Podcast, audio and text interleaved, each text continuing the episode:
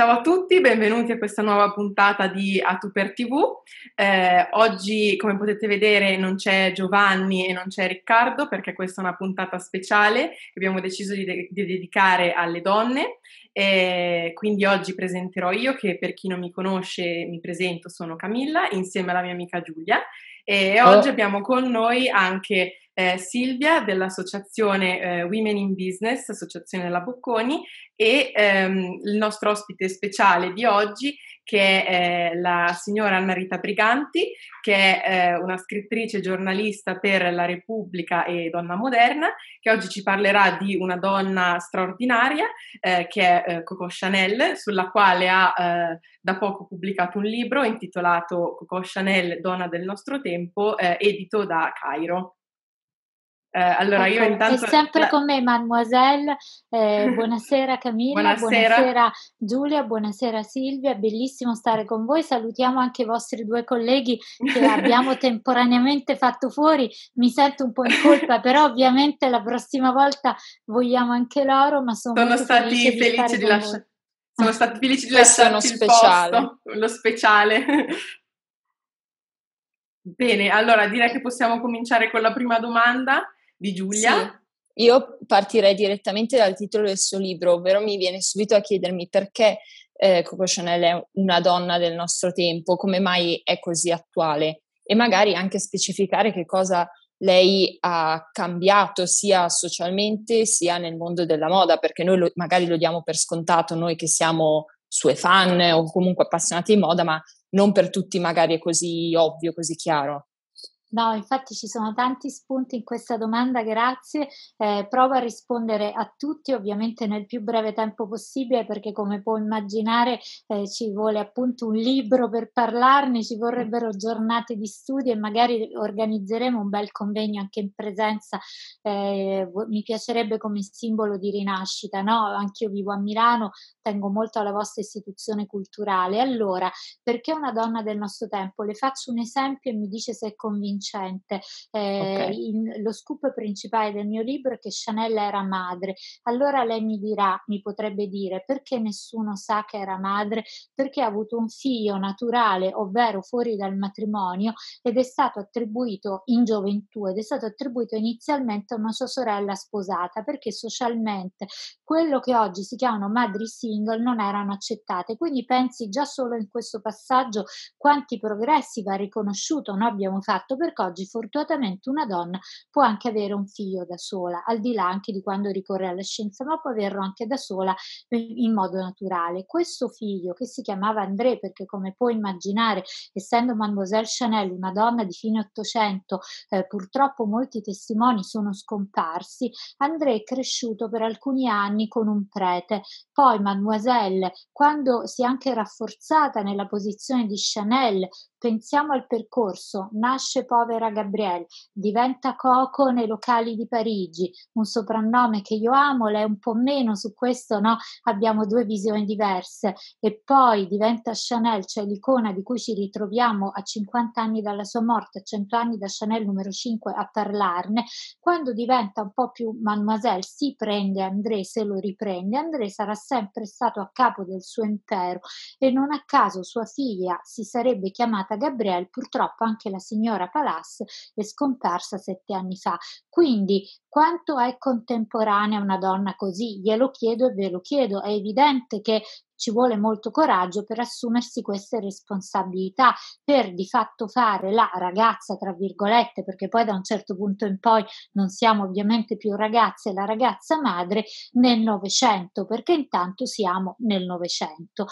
ma è una donna del nostro tempo anche perché a differenza delle altre che si sposavano e eh, si facevano presentare in società pensate addirittura col nome proprio del marito, non solo con il cognome, lei usciva fuori di casa e lavorava e vi dirò di più, nel 1936 dava lavoro a 4.000 dipendenti per la maggior parte donne, quindi non si limitava a lavorare lei, a fumare, ad avere un autista che chiamava il meccanico perché aveva un linguaggio fulminante, aveva un'ironia che io amo nelle persone, non solo nelle donne.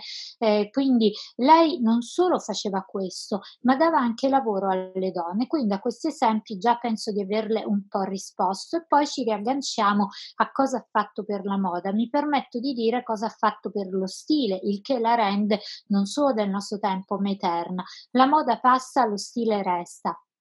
Lo ha detto Chanel, una frase che è stata parafrasata perfino nell'ultimo festival di Sanremo, che Vero. molti prendono col sorriso, ma in realtà cosa significa? Che i vestiti, lei diceva dopo una settimana sono vecchi e un po' sappiamo nel nostro guardaroba, pur mi permetto di dire di persone privilegiate, correggetemi se sbaglio, comunque di persone che hanno qualcosa da mettere, a volte ci capita di aver appena comprato un capo e di dire vecchio, l'ho già messo tot volte, invece ora fortunatamente si usa molto il riciclo, una cosa in cui credo molto, si usa molto no, abbattere questa tendenza al consumismo. Chanel lo faceva de facto, cioè faceva dalla, da un lato un mestiere che si doveva rinnovare ogni ispirata, quindi con dei ritmi che già allora erano altissimi. Ma se pensate allo stile Chanel, quindi alle giacchette, alle paillette, alla borsa che ancora si usa, alle perle, eh, al, al rivalutare il nero, al bianco e nero insieme, ai beige e ai dorati che lei amava perché ammetteva pochissimi colori, eh, è uno stile eterno nel tempo, quindi lo stile resta. Lei cosa ha dato alla moda? Ha dato una cosa che a volte oggi in alcune maison manca, cioè la classe e l'eleganza. E visto che sono con delle giovani donne, concludo questa prima risposta dicendo ricordiamoci di avere stile anche nella vita. Io penso alla comunicazione sui social, ci e vi conviene avere, ovviamente non voi, parliamo a tutte e a tutti, ma in particolare alle donne, avere una comunicazione aggressiva sui social, usare il proprio corpo, è evidente che io dico di no e la stessa moda Chanel è una moda che puntava a vestire le donne come deve fare una maison, non a scoprirle, per quello poi c'è la vita privata, ci sono le feste quando spero eh, ripartiranno, ci sono altri momenti, però in pubblico eh, a me lo stile Chanel piace molto e lo trovo ancora molto attuale. Sì, io trovo molto, diciamo, interessante, molto bello il fatto che, eh, diciamo, fino a quel momento le donne erano sempre state vestite, diciamo, da uomini. Io penso a Poiré, che era il principale stilista che andava all'epoca, che faceva corsetti molto stretti, gonne molto ampie. Poi arriva Chanel, che è una donna, veste le donne e le libera completamente di tutti questi eh, eh, accessori, diciamo, extra che davano anche fastidio. Quindi lei dice, mi ricordo di aver letto che diceva, fino a questo momento abbiamo vestito donne inutili, che non possono muoversi, non possono fare niente, mentre lei è la prima che dice dice no, le donne possono fare qualcosa, quindi questo è molto bello. A me sì, piaciuto... penso che a tutte noi sia capitato sempre in un mondo ovviamente più sociale, anche in presenza, di passare una serata eh, a maledire le scarpe che abbiamo messo, magari anche molto costose, anche molto belle, anche molto sensuali, perché noi donne abbiamo quest'ansia da prestazione a volte nei confronti della femminilità, come se non si potesse essere splendide nei jeans, che sono no, un po' la mia divisa e che anche ora ho sotto il vestitino elegante, eh, proprio perché erano delle scarpe magari magari molto belle da vedere, pensate da uomini e non adatte proprio al corpo femminile. Chanel fa due atti, il primo lo ha ricordato lei, cioè ci leva fisicamente, testualmente i corsetti, ci leva le crinoline, che poi è uno stile che io poi particolarmente non amo neanche come stile, e fa un secondo atto rivoluzionario, ci veste da uomo, ma in che senso? Nel senso che lancia quello stile rigoroso maschile che tuttora è anche molto sensuale, ovvero un blazer, una camicia, un taglio anche di capelli, appunto un taglio come quello che ho io, lo devo a Mademoiselle, non avrei mai potuto farlo. Se a un certo punto nell'Ottocento non fosse arrivata lei, non fosse esplosa nel Novecento, perché ci sono tanti modi no, di essere donne, si può essere donne in tanti modi ed è più bello poter scegliere. E eh, la Mademoiselle più capricciosa è quella che andava in queste feste dell'alta società che un po' la critica, un po' la considera oggetto dello scandalo, scandalo, un po' la, la Dora, tutte e tutti si innamoravano di lei e lei andava vestita da uomo con una camicia, una giacca, una cravatta, cose che si usano ancora ora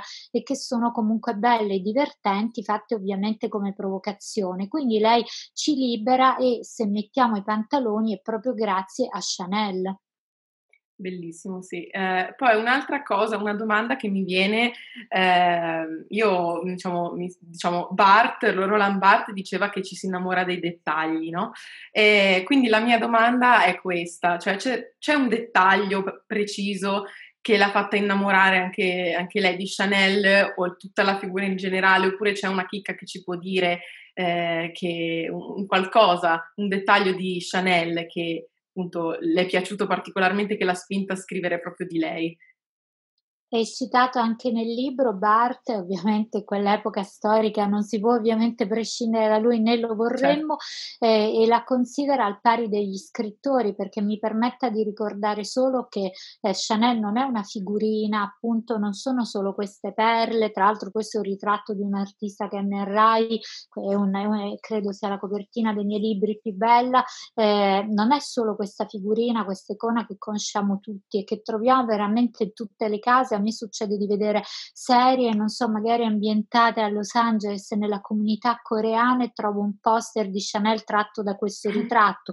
Quindi non è solo questa figurina, è anche una donna che è vissuta in una certa epoca storica, una delle sue più care amiche era Colette, per quei pochi che non lo sapessero, una scrittrice, un'altra delle donne che incrociava e con le quali però c'era più rivalità perché erano due ape regine, era una certa Simone de Beauvoir, dalla quale secondo me come letture tuttora anche alla vostra età non si può prescindere. Quindi intanto Chanel si inseriva in un contesto culturale altissimo che lei finanziava, foraggiava e stimolava e Barth la paragona proprio a uno scrittore perché dice gli scrittori coevi a Chanel usavano le parole, lei usava i vestiti.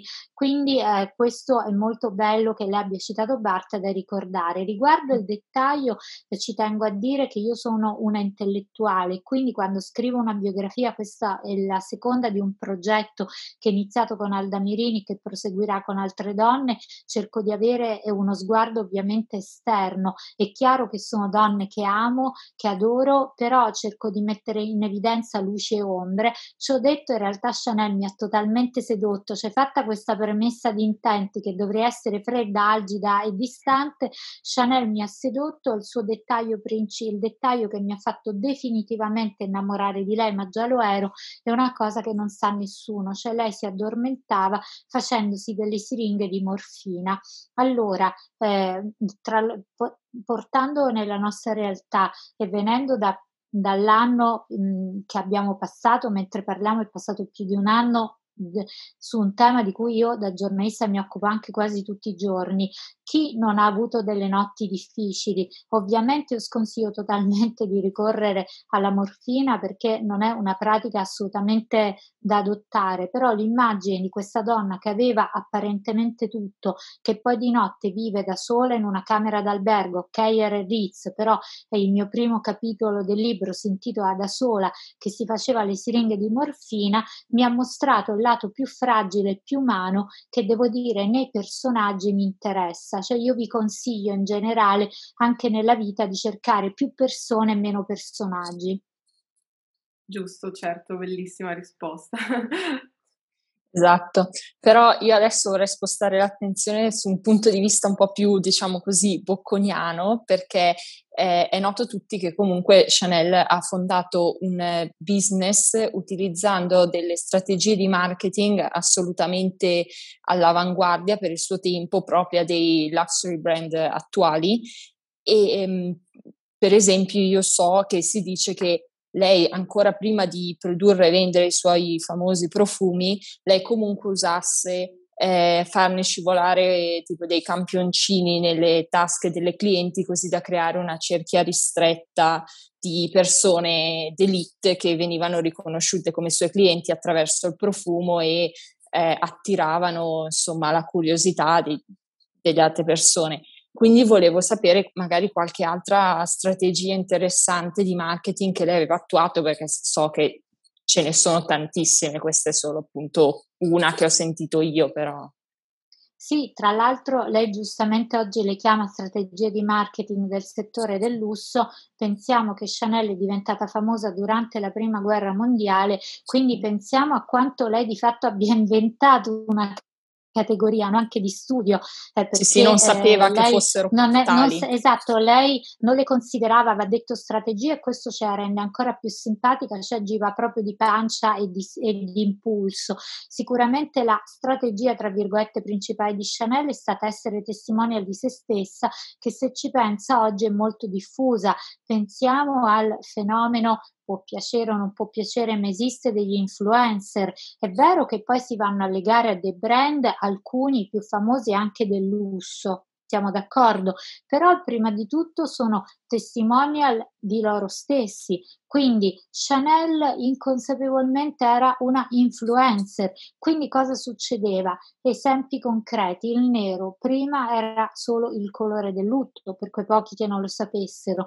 Chanel iniziava in queste feste, ai concerti di musica classica, nei viaggi, nei momenti di ritrovo, nelle scene, a vestirsi di nero o di bianco e nero e di colpo tutti e da allora, come dimostra anche la, la riunione di oggi, noi quei colori non li avremmo abbandonati, però in, non è che lei in Rue Cambon, che è la sua sede storica, esponeva dei modelli di abiti neri e poi convinceva i clienti a comprarle. Se noi non capiamo il passaggio, il passaggio era Chanel si vestiva Chanel e poi tutte, anche quelle che magari la criticavano perché era inopportuno l'abito nero, eccetera, andavano in Rue Cambon, magari all'inizio anche in modo un po' carbonaro e volevano quel vestito, quello stile, quel taglio di capelli. Quindi lei è stata per tutta la vita testimonial di se stessa. Seconda cosa, l'intelligenza. È evidente che per creare un impero, eh, per creare una maison che esiste ancora, tu devi essere molto intelligente. Quindi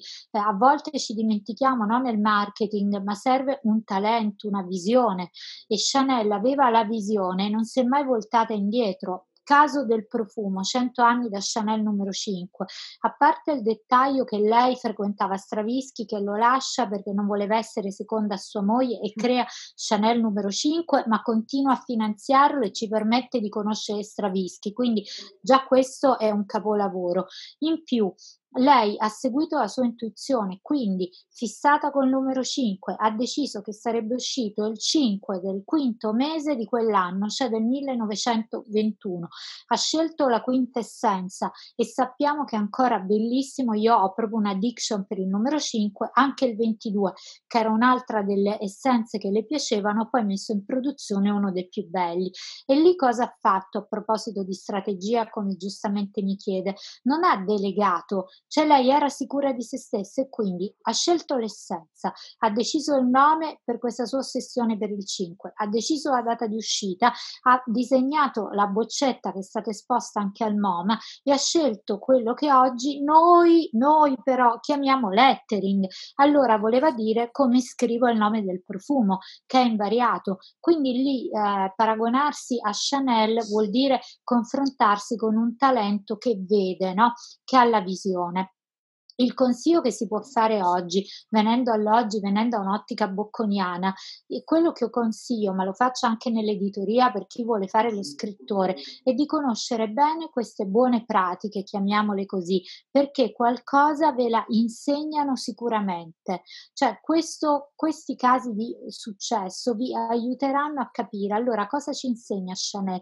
Ci insegna, se possibile, a fare un progetto in cui abbiamo il controllo di tutto e quindi se va bene noi ne beneficeremo al 100%, se va male ovviamente sarà un bagno di sangue. Seconda cosa, quanti Chanel mi aspetto ora? Io me ne aspetto tanti, cioè paradossalmente nel momento più buio della storia italiana recente, io mi aspetto tante e tanti Chanel con quella che oggi si chiamano start-up. Chanel ha creato le sue prime boutique durante la prima guerra mondiale, anche lì quale strategia ha adottato? Secondo lei ha aperto a Parigi o ha aperto dove la guerra non c'era? Ha aperto in due località dove erano rimaste le donne e gli anziani e i bambini perché gli uomini erano al fronte, quindi si è trovata a eh, occupare un ruolo maschile a proposito anche di associazioni di imprenditori, a diventare la prima capitana d'industria della storia, scegliendo bene il luogo, i modi e i tempi. Quindi oggi vi dico,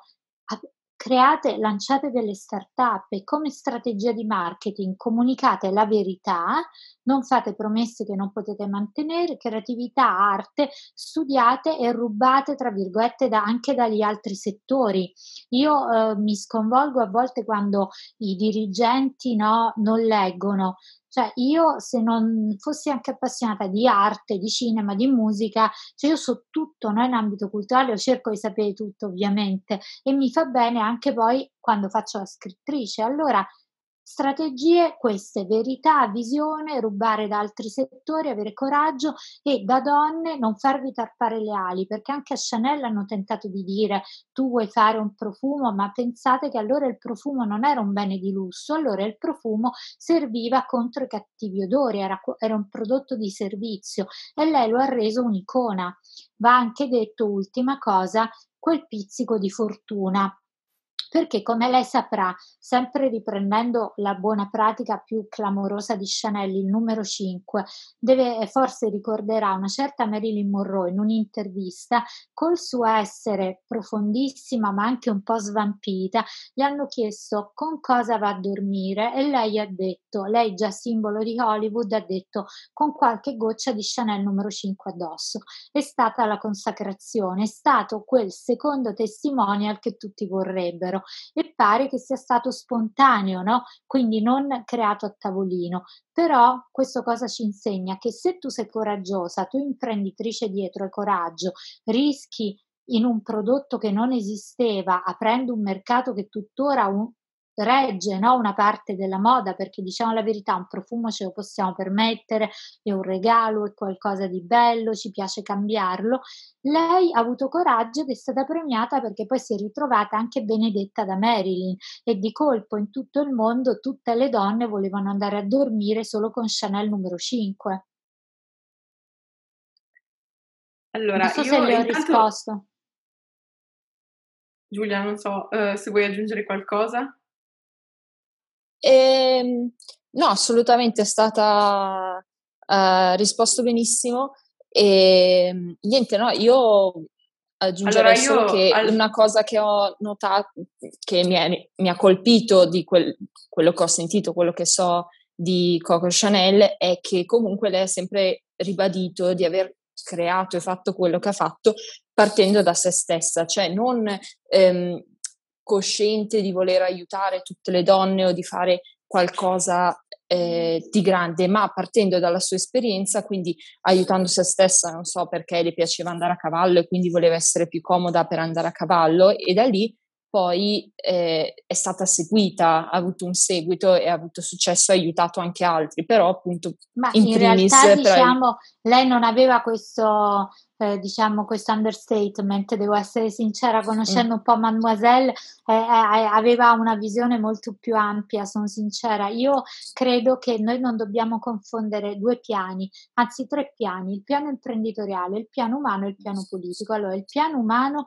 aveva una corazza, era molto algida, a me piace molto come tipo di donna, quindi io vi dicevo che vengo da una biografia di Alda Merini, sicuramente Alda si dava al mondo nuda, non solo fisicamente, ma anche metaforicamente, eh, Chanel una corazza. Ok, poi magari analizzeremo il piano umano. Il piano politico, allora, non era chiesto a noi donne di schierarci, non era la società del cuoricino like or, or dislike or not like. Ti piaccio o no? Mi metti il cuoricino o no? visualizzi o non visualizzi. Eh, sei chiamato anche ora, ad esempio, in un mezzo che amo molto la televisione, non puoi andare senza avere e meno male un'opinione. Tu avrai un'opinione molto precisa, sopra, meglio se sei una donna perché le, come dire, le opinioniste donne sono molto poche, vai, dici le tue cose sapendo che sarà un'opinione anche divisiva, sapendo che poi sarà discussa anche sui social, ma tu ti sei fatta quell'opinione, la difendi e poi ci sarà qualcuno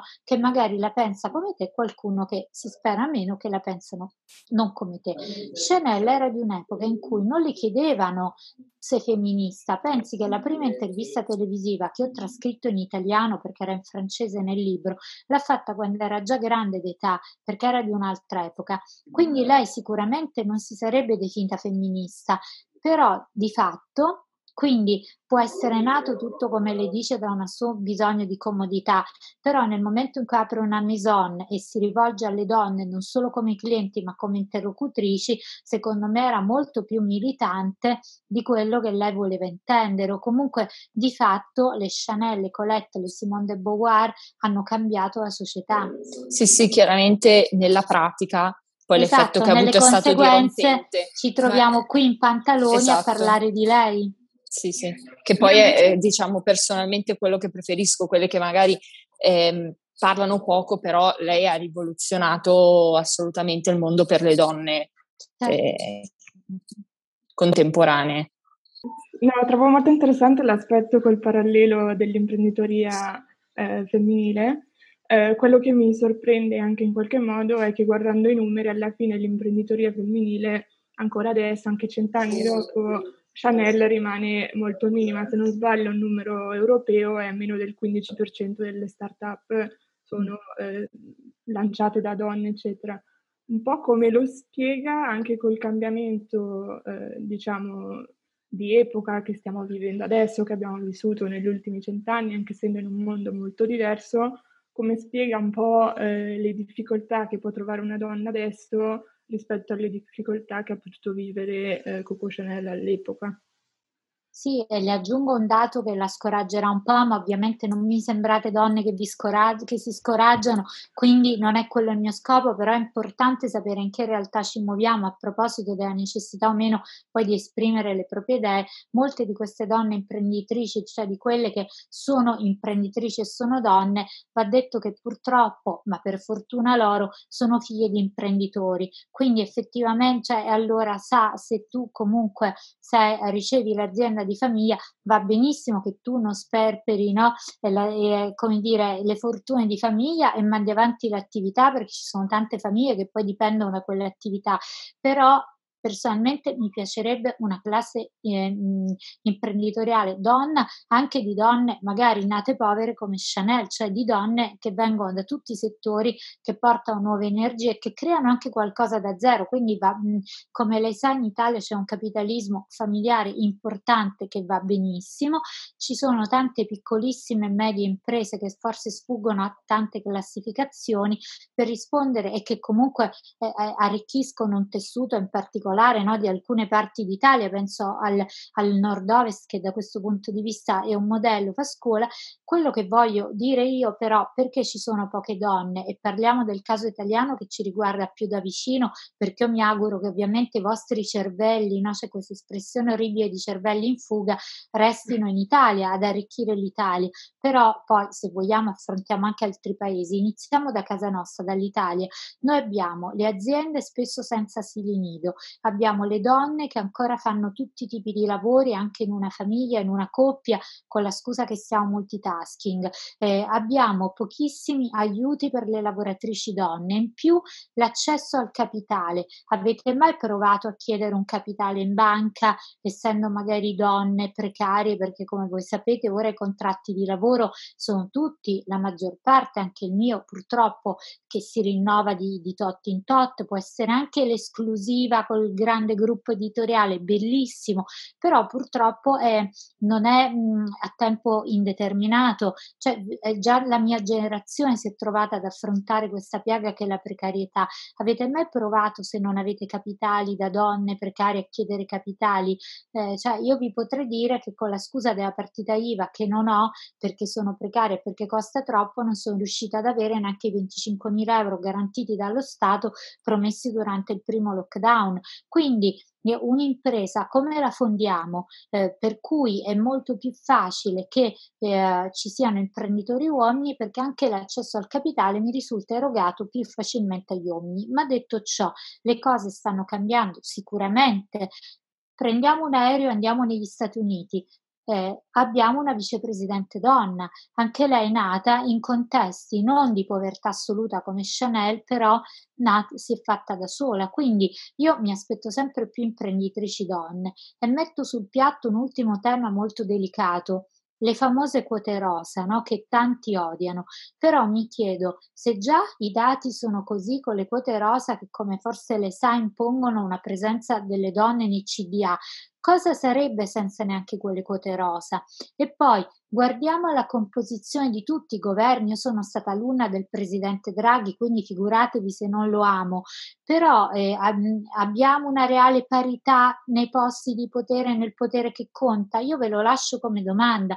Fate degli studi, poi me li girate, io i risultati già li conosco. Allora, se noi non inizieremo a cambiare tutto laddove però c'è il potere forte, è chiaro che saremo saremo sempre, eh, saremo sempre, sa cosa? Alla prima donna ambasciatrice a Washington, vabbè, la prima donna rettrice a Roma, vabbè, la prima donna vice capo della polizia, ma nel 2021 io mi sarei aspettata la decima donna ambasciatrice. Cioè, la, la, la, ventesima rettrice di un'università importante. Quindi diciamo c'è tanta strada da fare, in parte è stata fatta. Quello che io vi invito a fare in una crisi nera che è davvero dura, però ad avere coraggio e oggi detto sinceramente, i capitali pesano anche meno perché se voi puntate sul digitale, come io mi invito ovviamente a fare, sono molto pro digitale, sappiamo che possiamo fare tutto anche con pochi costi. Quindi Giusto. quando io dico mi aspetto tante Chanel e tanti Chanel, me li aspetto anche dalle camerette, cioè perché noi in Italia non abbiamo avuto un fondatore di Twitter, perché in Italia non abbiamo avuto i fondatori di Facebook, che certo ora mi sembra anche molto paleolitico, ha tanti limiti, però anche Facebook è un caso di scuola, perché noi in questi garage non creiamo start-up? Eh. Allora voi bocconiane mi dovreste dare una risposta con i fatti e sono sicura che me la darete. Assolutamente. Decisamente un tema, un tema comunque rilevantissimo, anche considerando l'imprenditoria di Coco, è assolutamente, assolutamente importante. Io invece vorrei appunto riallacciarmi all'imprenditoria di Cocò eh, perché vorrei chiederle di raccontarci un pochino la storia di come lei ha cominciato, perché io credo che la sua storia sia di grandissima ispirazione. Io so che lei parte da una situazione mh, di estrema povertà, dram- una storia veramente drammatica, però nonostante questo non l'ha fermata, perché lei comunque è stata in grado di costruire un impero che a distanza di 100 anni è ancora fiorentissimo e, e quindi, cioè, insomma, ci insegna come se una persona ha la visione, ha il talento e la, la tenacia di realizzare un, proprio un progetto, ci arriva indipendentemente da, dal punto di partenza. Allora le rispondo intanto con una testimonianza breve storia dell'impero Chanel, ovviamente molto breve, eh, tra gli eredi più noti di Chanel c'è stato, forse lo conoscerete, un certo Karl Lagerfeld, appassionato di arte contemporanea, in particolare io sono um, una grande appassionata fin dalla nascita di arte contemporanea, eh, mi ispira molto, anche Lagerfeld, grande artista e ora attualmente diretta da una donna che ha una grandissima visione. Poi se volete alla fine in un'ottica imprenditoriale potremmo anche parlare di come sta cambiando la moda, perché attenzione, sta cambiando tutto, eh? Cioè, quindi noi abbiamo il privilegio di vedere un, un ennesimo cambiamento. Le cito um, saltando del, una testimonianza inedita in Italia che io ho tradotto di Lagerfeld, che dice, tra le altre cose, e salterò, ammiro la giovane Coco, ha avuto un'infanzia orribile, sordida, la sua carriera non si è fatta in un istante, solo il suo carisma e la sua intelligenza possono spiegare il suo successo. Aveva dello charme, era pungente, la bellezza del diavolo, una sorta di capacità naturale di distinguersi. Era molto più difficile per una donna riuscire nella sua epoca. La mia Coco preferita è quella degli inizi, delle rivoluzioni capricciosa, anche la mia. Allora, quindi cosa capiamo? Che Chanel nasce nasce povera e non è un modo di dire, nasce un ospizio per i poveri, vive rifugi di fortuna, anche qui in sintesi estrema, la madre muore molto presto, il padre che era già eh, appariva, scompariva, eh, appare, la porta in un convento, la lascia lì e l'avrebbe abbandonata per sempre, tanto che lei sarebbe stata segnata da questo abbandono nel rapporto con gli uomini, affascinante, appassionato, ma anche molto complesso e tormentato, e si sarebbe vergognata impegnata tutta la vita, pensate anche a quello che poi fa il nostro animo, perché lei si è trovata poi ad avere a che fare con l'alta società in cui sappiamo che contano quanti cognomi abbiamo, che conta dove abbiamo fatto il liceo, che conta dove abbiamo passato le vacanze e sappiamo che alla fine è tutto molto circolare, il che ci può anche tranquillizzare, siamo d'accordo da alcuni punti di vista, lei si vergognava e diceva mio padre in realtà è andato a fare fortuna in America, ma la verità è che l'aveva abbandonato. Come è iniziato? Lei ha subito individuato, a proposito no, Giulia di strategie, il luogo dove accadevano le cose. Quindi anche qui noi siamo a Milano, non vogliamo abbandonarla per ora, spero, anche perché Milano ha bisogno di noi per essere ricostruita, siamo d'accordo. Quindi noi ipotizziamo che decidiamo per le nostre start-up di rimanere a Milano anche in un modo patriottico. Io prima della pandemia, con un tempismo alla Fantozzi, mi piace raccontarlo perché mi autoprendo in giro, stavo per trasferirmi a Parigi. Avevo parte della mia vita privata lì Avevo pensato nel mondo di prima che a un'ora e mezzo Linate Parigi avrei fatto un po' Milano, anche perché la redazione del mio quotidiano alla quale ovviamente io faccio riferimento a Milano, un po' Parigi, come potete immaginare giornalista culturale, scrittrice, certo a Parigi gli spunti non sarebbero mancati, quindi avevo pensato di fare una cosa del genere, però ipotizziamo che ora noi vogliamo aiutare la nostra Milano a ricostruirsi, no? Quindi aprire una startup. Anzitutto abbiamo individuato il luogo, lei cosa ha fatto? Ha detto vado a Parigi, le cose non succedono in campagna da dove vengo, anche qui parentesi, i francesi non le avrebbero mai perdonato di non essere parigina, tuttora capita un, nei commenti in un red carpet, l'ultima volta ai Globes, di sentire su abiti Chanel stile campagnolo, che mi permetto di dire a questi uh-huh. colleghi di tutto il mondo, non sapete forse com'è la vita in campagna, perché tutto si può dire tranne che stile campagnolo. Lei quindi punta su Parigi, ma il problema qual è? Che non aveva una sua maison, quindi lei inizia a fare dei lavoretti da modista, cioè piccoli, piccole cose con altre sarte, però secondo diciamo, con, come dire, indicazione, individua il settore. Allora, noi non possiamo saper fare tutto, siamo d'accordo. Quindi questa nostra attività imprenditoriale in che settore deve essere, dobbiamo avere coraggio. Lei mi potrà dire, eh, lei ha puntato sui Chanel, ha puntato sui cappelli, se poi andavano le scarpe e se poi andavano le scarpe aveva all'inizio puntato male. Lei si era guardata attorno, vedeva tutte coi cappelli ha detto vado da una sarta che aggiusta i cappelli, inizio a conoscere la società. Quindi lei si è buttata col fare nell'attività che voleva e poi torniamo a quello che ho detto a Silvia, i capitali.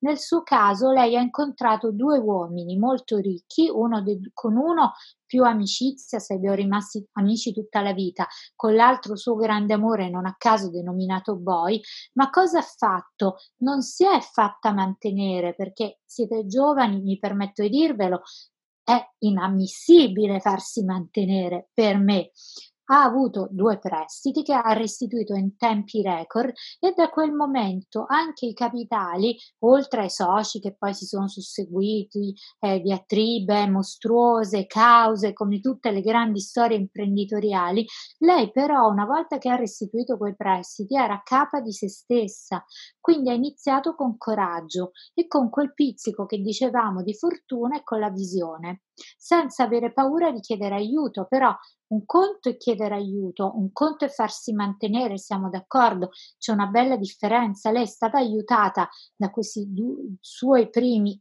amico e poi grande amore, ma era un prestito, è diverso che dire sì, dammi tutto quello che vuoi e poi io gioco a fare la stilista.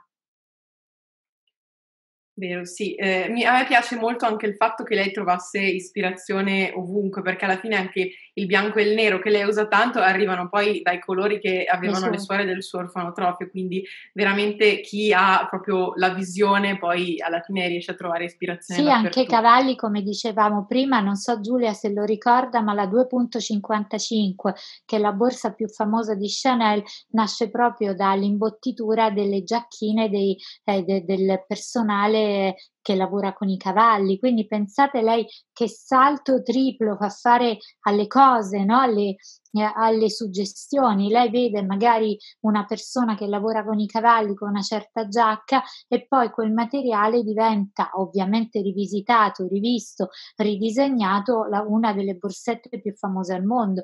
Ma pensiamo anche eh, alla giacca che aveva Jackie Kennedy quando è stato ucciso purtroppo suo marito, la giacca rosa insanguinata, secondo voi di chi è?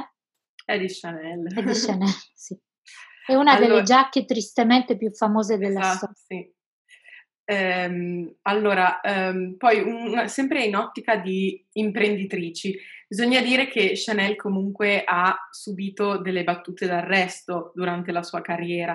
Due sono state le guerre mondiali e una, eh, diciamo, a noi in questo momento però interessa anche cosa è successo tra queste due guerre mondiali, ovvero subito dopo la prima guerra mondiale c'è stata una pandemia di spagnola che eh, ha toccato anche lei personalmente perché io so che sua sorella è morta di questa epidemia, però lei comunque nonostante queste battute d'arresto eh, è comunque sempre riuscita a eh, risollevarsi. E questo secondo me potrebbe essere, cioè è comunque un, un, grande messaggio anche per tutti noi che oggi ci troviamo in una situazione senza precedenti, che è quella del coronavirus che ha dato una grossa battuta d'arresto, però anche qua comunque Chanel ci, ci può essere di ispirazione. Sì, lei è sopravvissuta alla spagnola, altri come lei ha ricordato non, purtroppo non ce l'hanno fatta, lo stiamo vedendo con il Covid. Io ho raccontato anche in tante interviste che eh, il libro è nato pre-pandemia, i miei libri hanno anni di studio dietro, quindi sono dei progetti lunghi a medio termine, anche perché già come giornalista sono molto veloce, quindi i libri compensano, diciamo, passo dal quotidiano agli anni dei libri, mi sembra più giusto così, eh, è divertente avere questi due sguardi. Leggevo i documenti dell'epoca della spagnola in cui dicevano eh, ci mettiamo un pezzo di stoffa e io sapevo che parlavano della mascherina, leggevo del coprifuoco che era necessario e ci ritroviamo di nuovo di colpo ed è giusto così, se i numeri sono questi bisogna rispettare le regole in questa realtà. Quindi lei è sicuramente una sopravvissuta. Chanel oggi non avrebbe mai mollato la sua attività e si sarebbe reinventata come poi se volete raccontiamo sta facendo la Maison, ma in generale il sistema moda che ha, va detto, nel Made in Italy un, un punto molto importante, una delle eccellenze italiane. Per quanto riguarda quello che è successo tra le due guerre, nel 1936 c'è stato il primo sciopero del settore tessile in Francia che l'ha portata alla prima chiusura della sua maison perché appunto i lavoratori, per la maggior parte nel caso di Chanel donne, giustamente rivendicavano dei diritti che però, va detto nella Maison, in parte erano già riconosciuti al punto che poi alla sua morte, che sarebbe avvenuta 50 anni fa, quindi molto dopo, eh, anche delle sue operaie avrebbero avuto delle rendite. E quello che mi ha colpito di questo momento della storia imprenditoriale di Chanel, eh, voi dovete pensare che allora non esistevano i sindacati, non esistevano delle prassi, dei modi di, dei modus operandi. Chanel, pur di entrare nella sua maison, perché le sue collaboratrici le bo- bloccavano l'ingresso in questa via molto piccola, appunto di Parigi, che abbiamo già citato, che si chiama Rue Cambon, a due passi da Ritz, nel cuore de- de- di una delle città più belle del mondo, e che vi invito a visitare appena possibile, bloccavano questo ingresso ingresso, l'ingresso del personale, l'esasperata dice vi cedo la maison, che se ci pensate è una mossa folle, ma ancora più folle dai documenti esclusivi che ho trovato io scavando appunto negli archivi di tutta Europa eh, e nei, in questo caso sui giornali dell'epoca, la risposta delle sue dipendenti che hanno detto non la vogliamo perché si sono spaventate e nel 1936 non volevano gestire da sole la maison. Quindi si arriva alla prima chiusura eh, e, e se ci pensate, una stilista che dice Vicedo a Maison e le collaboratrici di Codinol trovo un, un, momento surrealista proprio, di surrealismo puro, eh, che insomma, visto che anche lei amava l'arte. Venendo all'oggi, Chanel non avrebbe mollato, avrebbe ovviamente rispettato le regole perché non ci dimentichiamo che ci sono delle norme anti-Covid in tutto il mondo, quindi per esempio le sfilate in presenza sono sospese. Io spero temporaneamente perché la sfilata resta un rito molto bello che non è solo quei 10-15 minuti, ma che ha il prima, il dopo, eh, ha magari la festa, il drink, l'aperitivo, il dietro le quinte, il backstage, ti permette di, eh, di creare dei rapporti, di guardarti in faccia, di confrontarti, cioè ci manca secondo me la presenza, ma pensate anche a come è affascinante il sistema moda ora, che non ha avuto neanche un attimo di esitazione, ma che, non so se lo ricordate, a proposito sempre di buone pratiche, già a febbraio febbraio 2020, eh, quando c'è stato il paziente zero, che in realtà era uno, cioè il 27 febbraio, il 21 febbraio eh, 2020, la moda cosa ha fatto? Eravamo in pieno Milano Fashion Week e subito diventata digitale, cioè ha digitalizzato quello che poteva, eh, ha chiuso le porte delle sfilate che si sono fatte comunque in presenza ma a porte chiuse, ha iniziato a diffondere sui social in un modo anche un po' artigianale, al punto che io ricordo le prime sfilate su Instagram, le modelle correvano troppo e non si vedevano i vestiti, perché come voi sapete il mezzo è il linguaggio, quindi la moda italiana, anche, anche Milano ha reagito subito, ma noi non sapevamo ancora, non eravamo ancora preparati a trasmettere una sfilata su Instagram, non bastava riprendere, quindi magari la vedevi commossa per il momento no, storico che si stava vivendo, il primo lockdown, però le modelle correvano troppo e non si capiva niente, quindi la moda si è subito digitalizzata e Chanel sicuramente avrebbe seguito questa onda, tanto che la Maison lo ha fatto poi se volete vi spiego perché, però lei non si sarebbe mai persa d'animo.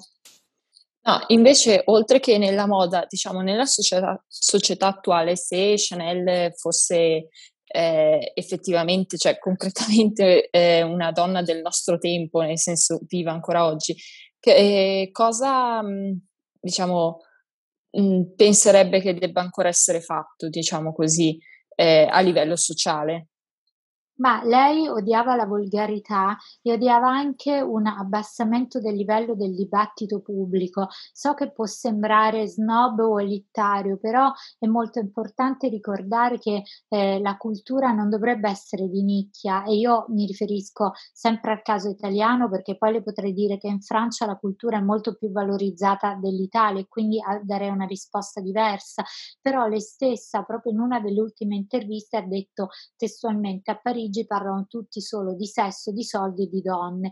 Se lo spostiamo su una certa Milano, non è che andiamo tanto lontano, il che ora ognuno poi può parlare di quello che vuole, però eh, rimettere al centro del dibattito pubblico la cultura, lo stile sicuramente le avrebbe fatto piacere. Qual è il problema? Ve lo chiedo io e magari sapete la risposta, forse no, che lo, non sempre la cultura è associata a qualcosa che rende. Noi sappiamo che la società di oggi vuole tutto e subito, ma gli investimenti in cultura danno i frutti anche a medio, a lungo termine. Dovrebbero iniziare sui banchi e quindi rinnovare anche la nostra istruzione. Voi siete studentesse di una grande istituzione culturale molto moderna in cui sono corsi di lingua in cui so che date tanto spazio, come in questo caso appunto anche libri, ma pensate ad altre realtà, no? anche alle realtà del pubblico. Quindi sicuramente Chanel vorrebbe un rinnovamento di una società più attenta alla cultura e anche, la, anche fare moda e fare cultura, fare lo scrittore e fare cultura, ma se vogliamo anche l'imprenditore e fare cultura. Perché non abbiamo tanti mecenati in Italia, ma magari anche mecenati donne? Perché non potreste essere voi in un futuro? Cioè io penso che anche chi ha un'impresa debba partecipare al dibattito pubblico e sociale, perché poi alla fine con i vostri prodotti voi condizionerete il gusto e quindi le abitudini, i consumi, le attitudini della società e invece troppe volte vedo il mondo culturale che si parla molto, ma a volte si parla addosso, no? Quindi sì, Chanel forse come me vorrebbe una società in cui si è più mischiati e anche, mi permetto di dire, con più scala sociale, perché come voi saprete ora quella possibilità di nascere poveri, di diventare molto ricchi e molto famosi è difficile da ottenere. Io su questo devo dire sono estremamente d'accordo, io ho fatto fatto il liceo classico, sono stata una grandissima sostenitrice del liceo classico, a differenza di tanti miei coetanei. Io uh, l'ho fatto nonostante anche, per esempio, solo i miei genitori, mia mamma mi dicessero vai a fare qualcosa che, che, che è più utile di, del greco. Eh, invece io lo rifarei e ne sono anche convintissima. Sì, sono stata molto e, felice al liceo classico, sì. E, e, poi ho scelto poi appunto una, una facoltà di economia che però è economia per arte, cultura e comunicazione perché non volevo a nessun costo perdere eh, appunto la cultura perché io trovo che sia veramente fondamentale. sì, guardi, io ho un master d'accordo. in finanza e ho lavorato 18 anni anche nel mondo della finanza. Eh, detto ex post, sono, se me ne sono andata evidentemente non ho trovato dei valori nei quali mi riconoscevo, mi sento più a mio agio avere a me stessa nel mondo culturale, però non è che mi faccia male avere fatto ottimi studi economico-finanziari perché anch'io ho una laurea in economia e commercio prestigiosa, quindi eh, ti dà una visione del mondo e in un momento in cui ogni giorno parliamo anche di crisi economica e purtroppo lo sappiamo, ne dovremmo parlare ancora per un po', capire anche i meccanismi che ci sono dietro, vuoi avere anche noi delle proposte, una visione, mh, mm, è sicuramente bello, non è bello unire i saperi. Quindi ehm, eh, anch'io appunto ho fatto un percorso classico economico-finanziario, poi di nuovo in un ambito umanistico va benissimo, eh, cioè, è più bello sapere tante cose piuttosto che avere magari un'unica visione limitata, fermo restando che poi non si smette mai di studiare.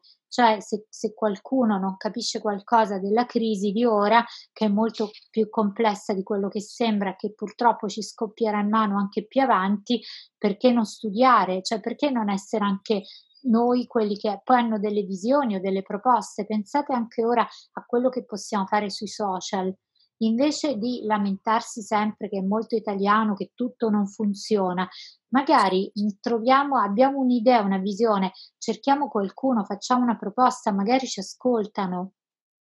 Giustissimo. Allora, io intanto... Non è facile, eh, però... No. allora, intanto siccome ci avviciniamo alla conclusione, ormai chiedo a Silvia se ha un'ultima domanda da fare. Io avevo una domanda più sul personale suo, in quanto Annarita Brigante, in quanto donna, ehm, come ha trovato, diciamo, questo percorso di conoscere Coco Chanel meglio e cosa lei ha imparato in quanto persona eh, da questa ricerca, questo, la scrittura di questo libro, ecco. Sì, è stato un percorso bellissimo perché appunto è iniziato nel vecchio mondo e finito nel nuovo mondo. È stato un percorso che a un certo punto, come puoi immaginare, non sono neanche stata sicura di finire. Quando io dico, e eh, questo è il mio quinto libro, eh, quando dico è stato il libro più difficile della mia carriera, non perché io avessi insicurezze sui contenuti o altro, non perché avessi dubbi, ma perché a un certo punto è scoppiata come se fosse scoppiata la terza guerra mondiale fuori. Quindi eh, è stato veramente un'impresa eroica, un libro che porta fortuna da felicità, mi ha ridato la felicità come, visto che mi ha fatto una domanda personale anche come persona, come essere umano e che sicuramente è un libro a cui sono molto legata, in cui c'è proprio una voce in cui mi riconosco al 100%. Quello che ho capito di Chanel dopo questi anni insieme e altri ancora ci saranno perché poi mi, mi piacerebbe molto che diventasse una serie, eh, nei miei libri spesso c'è un interesse del mondo mondo del cinema, della tv, come potete immaginare con una pandemia è tutto molto più lento, però mi piacerebbe che diventasse una serie eh, e penso che tanti vorrebbero vederlo sullo schermo. E, ehm, quello che ho capito di Chanel eh, e che ho fatto è stato da un lato ammirarla, da un lato anche mettere in evidenza delle ombre e perdonarla, perché io credo che nessuno è un perfetto, nessuno è un santo. Come ho raccontato racconto in questo libro, cioè sono le luci e le ombre di Chanel, ma io nel momento in cui ho capito tutto, ho capito che certe cose sono state fatte per difendere suo figlio, no? questa famosa maternità di cui non aveva parlato nessuno, in un certo senso ho permesso anche a Chanel di andarsene eh, definitivamente in un luogo in cui è più tranquilla, eh, dopo tanti anni in cui su di lei hanno detto di tutto e io sono cattolica come Chanel, quindi mi piace pensare che le abbia anche detto ora puoi andare anche se la sento molto vicina a me, eh. anche perché lei col suo caratterino, se non fosse stata d'accordo su queste cose, avrebbe fatto in modo di, di non farle accadere. Quindi sì, è come se le, nel momento in cui ho ricostruito quella che ovviamente per me è la sua vera vita pubblica e privata, penso che lei ora se ne sia davvero potuta andare per chi crede in un luogo ovviamente eh, in cui sta bene. Benissimo, allora eh, noi la ringraziamo veramente di essere stata qui con noi oggi a questa puntata eh, e, di, questa, e, di, aver avuto questa conversazione veramente interessantissima con noi eh, e invece ringrazio anche i nostri ascoltatori e vi do l'appuntamento alla prossima puntata di Atu per TV. Grazie.